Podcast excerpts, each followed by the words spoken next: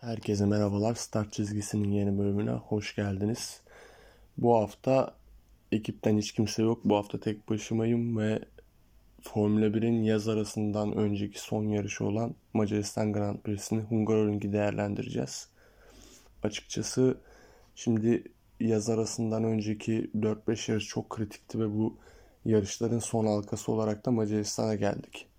Şimdi yarış hafta sonuna cumartesi gününden başlamak gerek diye düşünüyorum. Çünkü normalde programda sıralama turlarından pek bahsetmesek de Macaristan'daki sıralama turları birçok şeyi değiştiren öneme haizdi. E ilk önce Red Bull'ların hüsranından başlamak gerek diye düşünüyorum. Çünkü Perez Q3'ü göremedi, çok erken elendi. Oradan bir hayal kırıklığı yaşadılar. Ondan daha büyük sorunsa Red Bull için Max Verstappen'in yaşadığı sorunla birlikte Q3'te hiçbir varlık gösterememesi oldu. Açıkçası yine güçlü geldikleri bir hafta sonunda sıralama turlarında yani şampiyona liderinin böylesi bir sonuçla pazar gününe geçecek olması Red Bull açısından çok büyük sıkıntıydı ki takım arkadaşı ve en büyük yardımcısı olan Perez'in de hafta sonunda hiçbir şey gösterememiş olması sıralama turlarında yani Verstappen'in de geride kalması Yıldız pilotun pazar günkü yükselişi açısından çok büyük sıkıntı yaratacaktı Red Bull için. Yani uzun zamandır geçirilen en kötü cumartesi olduğunu söyleyebilirim. Tabi burada Max Verstappen'in yaşadığı arızanın çok büyük payı olduğunu söyleyelim. Yani Max Verstappen'in normal şartlarda ilk çizgiyi kapat, ilk çizgiye de kendine yer bulmasını beklersiniz. Yani Red Bull'un hızı ve Verstappen'in sürüşüyle birlikte. Ama Red Bull'un bu hafta sonu yaşadığı sorunların belki de yani pazar günkü yükselişlerinden ziyade cumartesi günü yaşadılar. Onlar sorun kısmını cumartesi günü yaşadılar. Yani onlar için çok büyük şeydi, hayal kırıklığıydı açıkçası. Bu konu, noktadan bakmak lazım. Tabii Red Bull böylesi bir hayal kırıklığı yaşamışken de yani Ferrari de hayal kırıklığı yaşadı. Çünkü George Russell sürprizi gördük biz cumartesi günü. Hani Perez'in erken elenmesi Verstappen'in yaşadığı sorunla birlikte biz ilk çizgiyi kapatan Ferrari'yi görüyorduk son saniyeye kadar. Yani Sainz lökleri geçmişti ve ilk iki çizgiyi Ferrari kapatmıştı ama seansın bitimiyle birlikte biz bir anda Russell'ı gördük pole pozisyonunda. Hani her hafta konuşuyoruz. Mercedes'in yükselişini her hafta değerlendiriyoruz. Çok iyi yolda olduklarını, araçlarını çok iyi geliştirdiklerini. Ama bence ki yani sadece bence değil sıralama turlarından sonra Toto Wolff'ün açıklamalarına baktığınızda da bunu görüyorsunuz. Hiç beklemedikleri pol bu pol pozisyonu hiç bekle, beklemediklerini görüyoruz. Ama Mercedes'i hep şu yönden övüyoruz. Çok iyi gelişiyorlar ve olası her fırsatı en iyi şekilde değerlendiriyorlar. Bu cumartesi de açıkçası Russell'ın pole pozisyonuyla birlikte yaptıkları şeyin ne kadar doğru olduğunu ve gösterdikleri çabanın taşlandığını en net ispatıydı. Tabii ki Ferrari'nin direkt rakibi Red Bull'un bu kadar sıkıntı yaşadığı cumartesi gününde sıralama turlarında pole pozisyonunu vermesi çok ciddi handikap oldu onlar için. Çünkü her ne kadar Sainz lökleri geçmiş olsa da 1-2 başladıkları senaryoda hem strateji hem de yarış içinde yani hem yarış öncesi stratejileri hem de yarış içindeki stratejileri daha kolay yapabilirlerdi. Kaldı ki Ferrari'nin genel strateji konusunda ne kadar çuvalladığını ve sorun yaşadığını gördüğümüz bu senaryoda onlar açısından çok büyük sıkıntı oldu pole pozisyonunu vermek. Ve belki de pazar günkü yarışın dramatikliğini gerçekleştiren şeylerin başlangıcı Russell'ın bu poli çalması oldu. Tabii ki pazar günkü Ferrari'nin yaşadığı şeylerin sadece Russell'ın poli almasıyla açıklanamaması, açıklanmayacağını ben de düşünüyorum. Ama tabii ki burada Russell, George Russell o poli çalmasaydı çok daha güvenli ve nasıl diyeyim yarışı çok iyi noktada bitirebilecek strateji yapabilirlerdi. Böyle komplike stratejileri hiç yapamıyor Ferrari. Özellikle bu sezon çok çuvallıyorlar. Russell'ın da bu poli alması açıkçası Ferrari'nin o noktadaki bütün planlarını bozdu, bozdu diyebilirim. Yarışa gelecek olursak Verstappen'le başlamak lazım. Açıkçası Red Bull çok iyi araca sahip ve gerçekten Verstappen'in ne kadar iyi bir pilot olduğunu görüyoruz. Hiç yarışın hiçbir noktasında zirveyi ele geçirene kadar telaşa düşmedi ve sadece yapması gerekeni yaptı.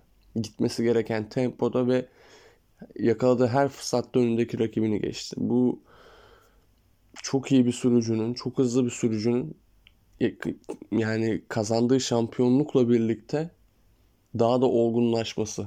Yani Verstappen'in bu sezonki bitirebildiği her yarışta bundan bahsediyoruz.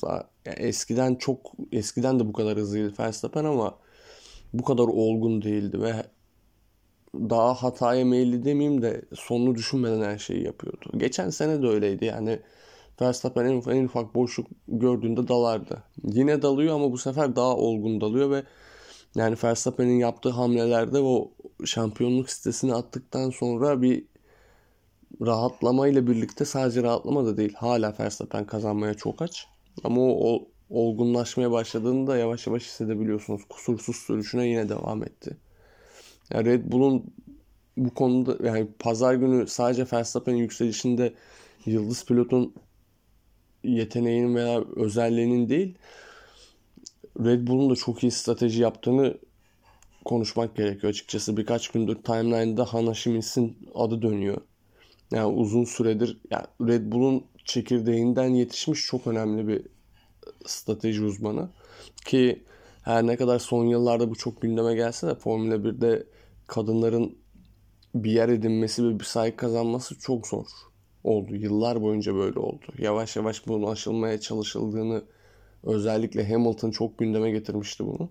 Bunun aşılmaya çalışıldığını görüyoruz ama yani Hannah Schmitz çok uzun yıllardır bu erkek egemen sporunun çok güzel bir yüzü oldu ve yavaş yavaş da açıkçası değeri de bilinmeye başladı.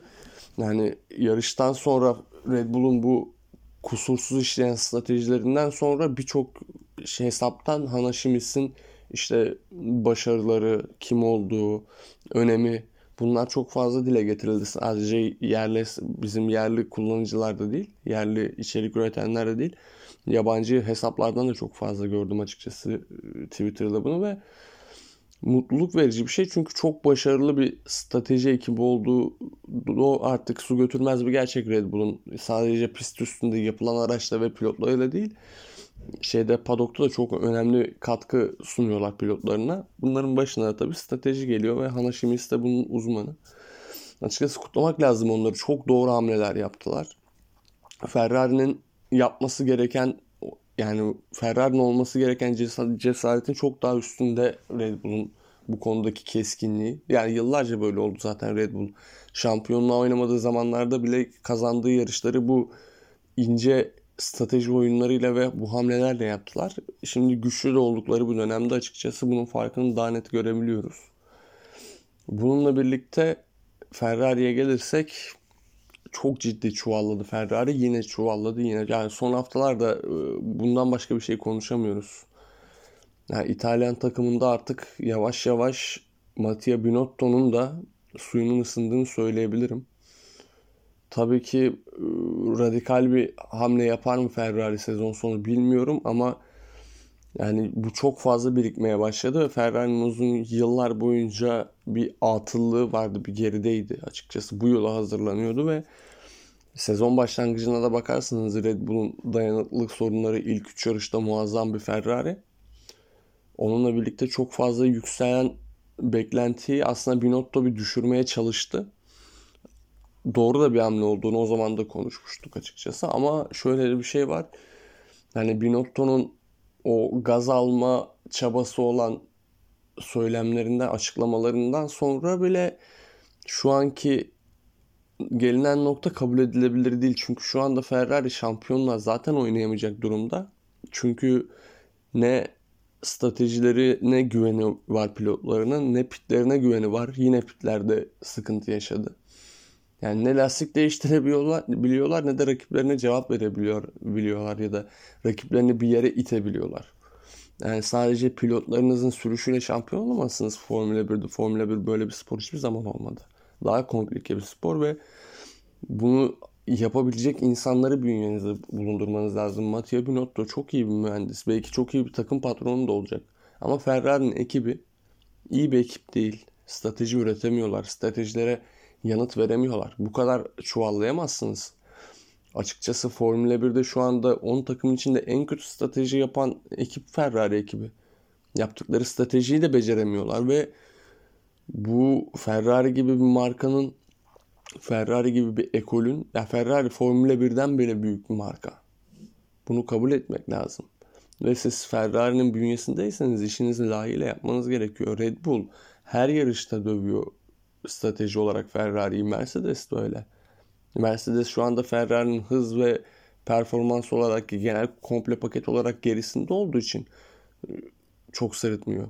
Ama Mercedes Ferrari'ye yaklaştı ve Ferrari'ye Ferrari'ye performans olarak da yaklaştığında onlar da vurmaya başlayacak strateji olarak. Böyle ilerleyeceğini düşünmüyorum. Ferrari'de çok açıkçası radikal kararlar alınması gerekiyor. Bu Binotto'nun koltuğunu sallar mı? Yani açıkçası ona dair bir emare görmedim. Ama bir yerden sonra Binotto'nun da başı çok ağrıyacaktır. Gerçi şu anda ağrıyor ama buradan Mercedes'e geçelim.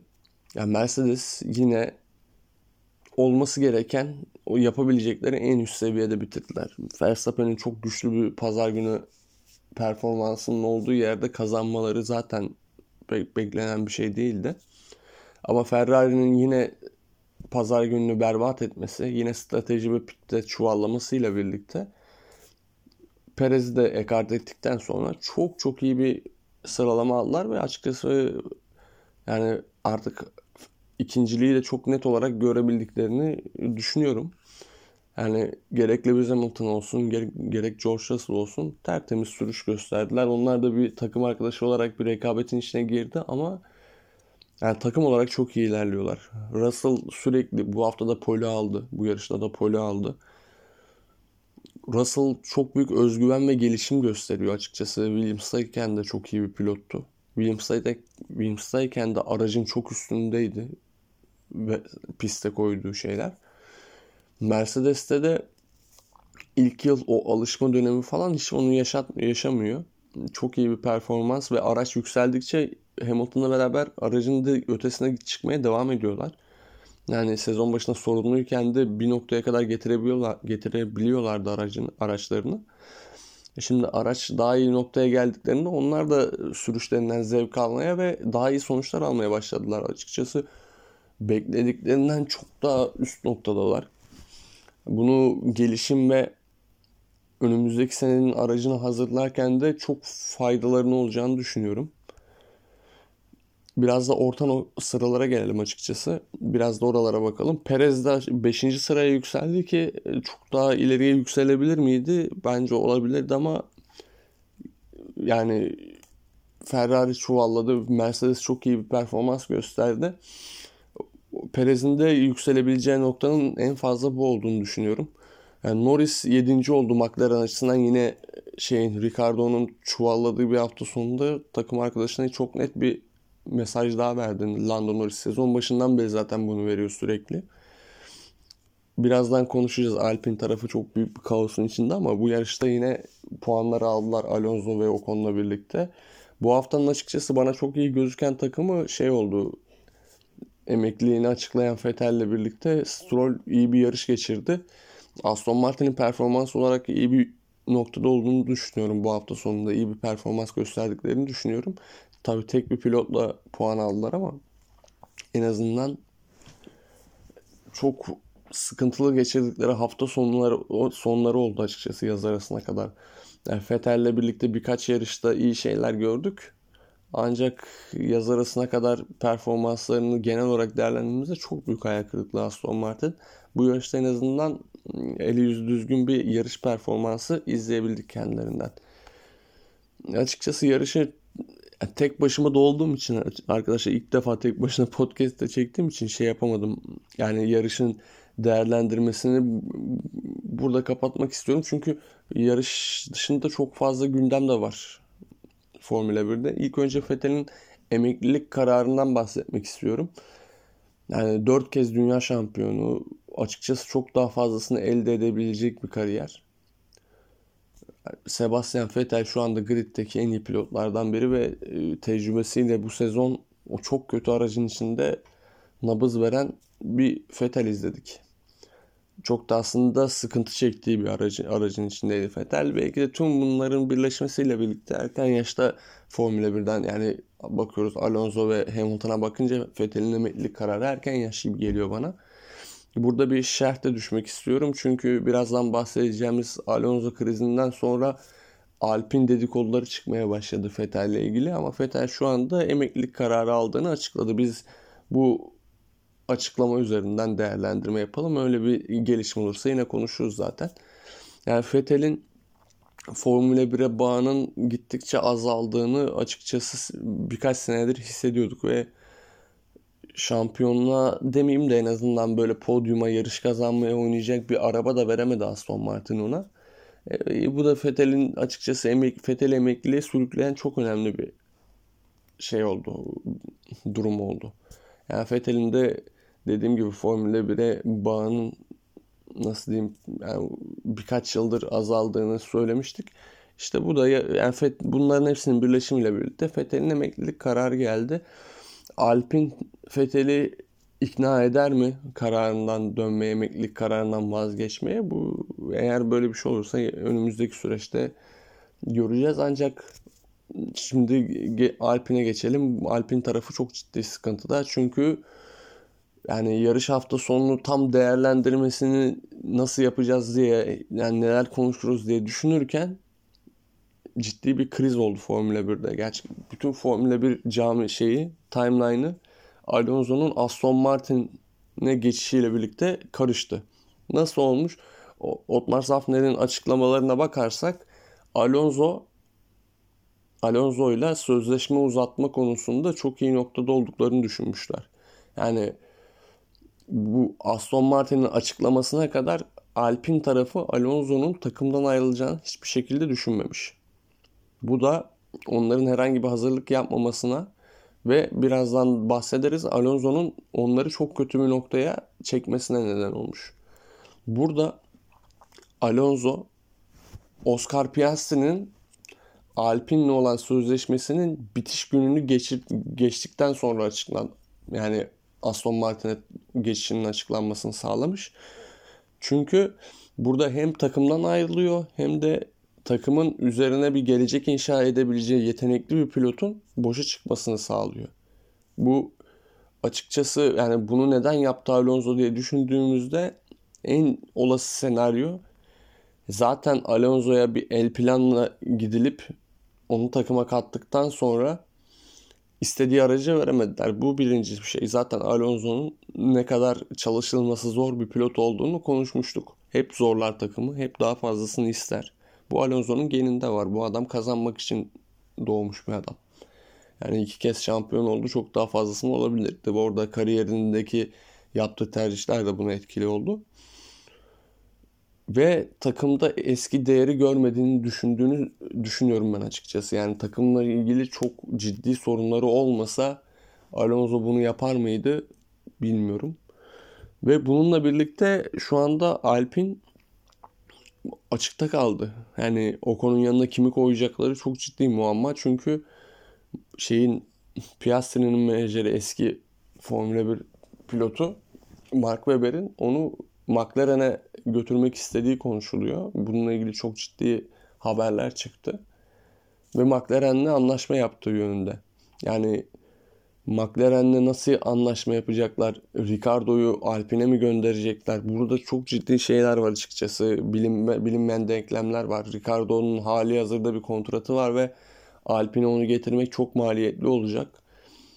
Alpine'in açıklaması Piastri'nin onlarda onlarla birlikte seneye yarışacağı ama Piastri, Piastri daha sonra açıklama yaptı.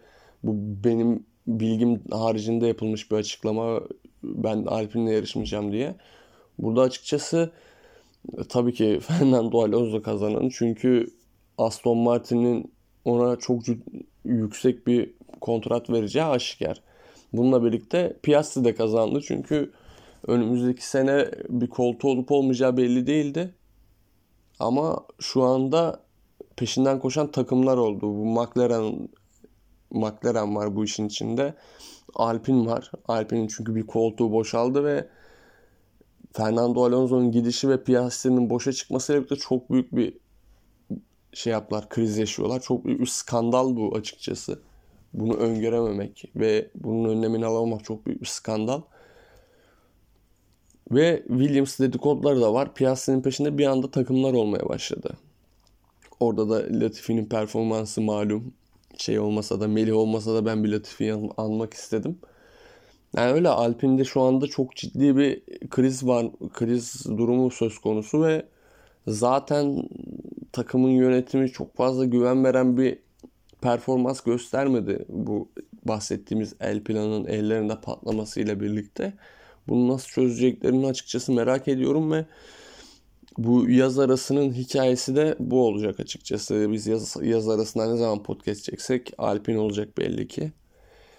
Diğer haber Red Bull Porsche ortaklığı yani Red Bull Porsche ortaklığıyla bir ilgili bir haber çıktı. Yani Porsche'nin Red Bull'un %50'sini satın aldığı yönünde. Zaten 2026 kurallarıyla birlikte Porsche'nin spora gireceğini açıkçası %99 diyebiliriz. Yani bunun açıklamasını zaten Volkswagen grubunun grubu olarak yapılmıştı zaten. Yani bu beklenen değişimler yapılırsa gerek yakıt olarak gerek daha sürdürülebilir bir yapı olarak gereken adımlar atılırsa Volkswagen grubu girecekti zaten Formula 1'e. Ve çok ciddi de bir iddia atıldı. Yani takımın %50'sinin alındığı yönünde. Tabi resmi açıklama yapılmadan değerlendirme sadece ihtimaller üzerinden olacak ancak yani bu bekleniyor ve Red Bull'un böyle bir destek almasıyla birlikte gideceği noktayı açıkçası hayal etmek çok zor çünkü yani çok önemli sponsorluklar yap sponsorluk anlaşmaları yaptıktan sonra bu sene geldikleri noktayı görüyoruz açıkçası. O yani Oracle'la yaptıkları anlaşmanın onların sadece maddi olarak değil veri olarak da ne kadar işine yaradığını görüyoruz. Yani Porsche'un Porsche'nin spora girdikten sonra Red Bull'a katılacakları gerçekten Red Bull'un bir dominasyon yaratma yaratması o yönünde çok önemli hamle olabilir. Red Bull'un bir diğer bu sefer kesin kendilerinin açıklaması var. 2025'e kadar Honda ile ortaklığı uzattılar. Tabii bildiğiniz gibi Honda Formula 1'den çıkmıştı. Ancak Red Bull'a şey olarak danışman desteği veriyorlar açıkçası. Yani takım Red Bull Powertrain olarak isim olarak devam edecek. Honda'nın burada Red Bull'a desteği 2025 yılına kadar devam edecek. Burada da 2026'dan 26 ile birlikte Porsche'nin devreye girmesiyle birlikte Honda ile işbirliklerinin son bulacağını söyleyebiliriz açıkçası. Bu 2025'e kadar uzatılmasının büyük ihtimal sebebi bu oldu. Onların Honda ile birlikte yarattıkları hikaye çok güzeldi. Honda'nın Formula 1'den ayrılması da üzdü açıkçası. Ancak tamamen varlıkları kesilmedi Formula 1 ile. Sadece destek destek veriyorlar Red Bull takımına ve açıkçası ne kadar iyi iş yaptıklarını da beraber görüyoruz. Geçtiğimiz sezon çok iyi bir araç yaptılar. Bu sene de dayanıklılık ve güç olarak da her hafta şeyini etkisini gümbür gümbür gösteren bir araçları var. Al kısaca yarış hafta sonunu Hungaroring'deki yarışı ve çok fazla gündem olmasına rağmen size kısaca anlatmaya çalıştım. İnşallah bir dahaki programda bir iki arkadaşımı daha sizlerle birlikte karşınıza çıkmak isterim. Ee, Formula 1 yaz arasına giriyor ancak yaz arasında biz durmayacağız. Gerek bu Fethel'in emeklilik kararını gerek bu Alpin krizini hep beraber arkadaşlarımızla birlikte daha detaylı konuşacağımız bir program da yapmayı planlıyoruz. İyi dinlemeler diyorum ve takipte kalın diyorum. İyi günler.